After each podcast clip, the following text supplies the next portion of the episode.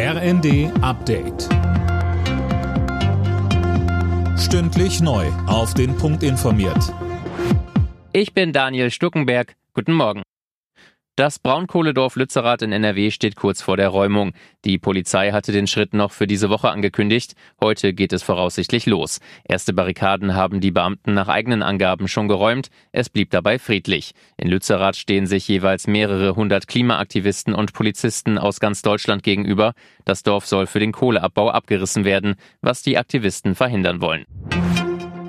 Deutschland wird die Ukraine nicht im Stich lassen. Diese Botschaft hatte Außenministerin Baerbock gestern bei ihrem Überraschungsbesuch in Kharkiv im Gepäck.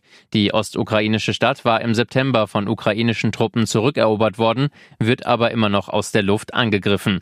Deshalb brauche die Ukraine weitere Unterstützung, etwa in Form von Luftabwehr, so Baerbock nach ihrem Besuch im ARD-Interview.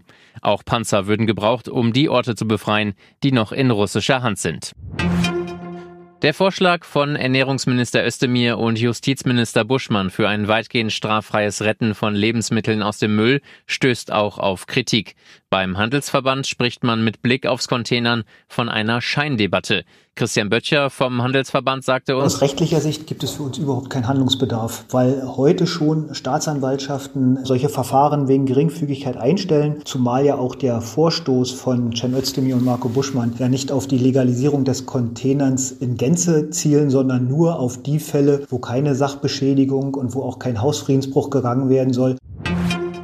In Polen und Schweden startet heute die Handball-WM. Zum Auftakt am Abend trifft Mitfavorit Frankreich auf Polen. Weitere Anwärter auf den Titel sind Weltmeister Dänemark und Europameister Schweden. Deutschland startet übermorgen gegen Katar ins Turnier.